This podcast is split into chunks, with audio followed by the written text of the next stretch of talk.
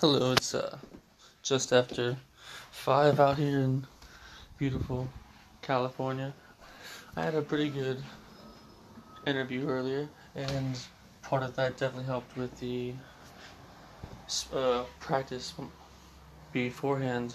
But also, it was a very good vibe and fit and, and what they are looking for, the skills I had, even though I am so green. It's an interior design firm that operates instead of in Revit, and mostly in AutoCAD, and then we'll probably in uh, Photoshop. So I found it, it had to be a plus and a minus just on the fact I was planning on hopefully getting into Revit pretty soon, but uh, the program we utilize isn't as crucial unless I am going for a position that is specializing in that program, which is probably down the line. Anyway. And also, program this something that you can teach yourselves. I'm currently waiting here on the Green Bay Packers Eagles game to kick off because I'm a huge Dallas Cowboys fan and they play both of them soon. We have the Saints this weekend, which I'm hoping we can uh, stem off the high Bridge Water. I know it will probably be a walk in the park, but it'll be uh, it'll be interesting.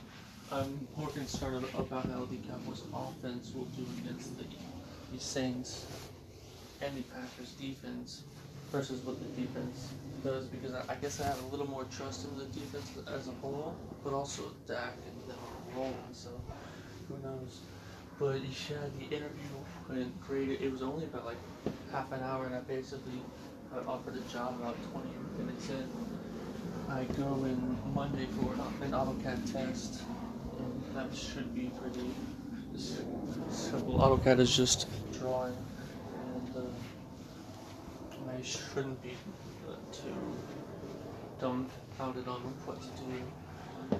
I, I'm definitely going to practice on this weekend, and I am uh, going to, to also record. I believe I'm going to do every project in my portfolio, but I'm going to uh, space them out on whenever I post them.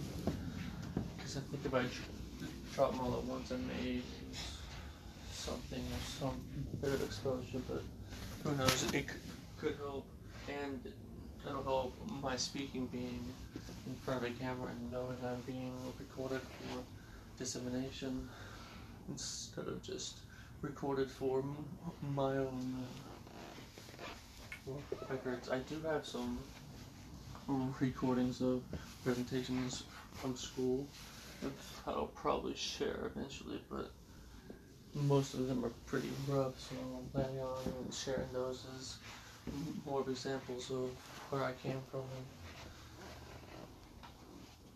and, showing others that you can get through this and, and really find your own voice.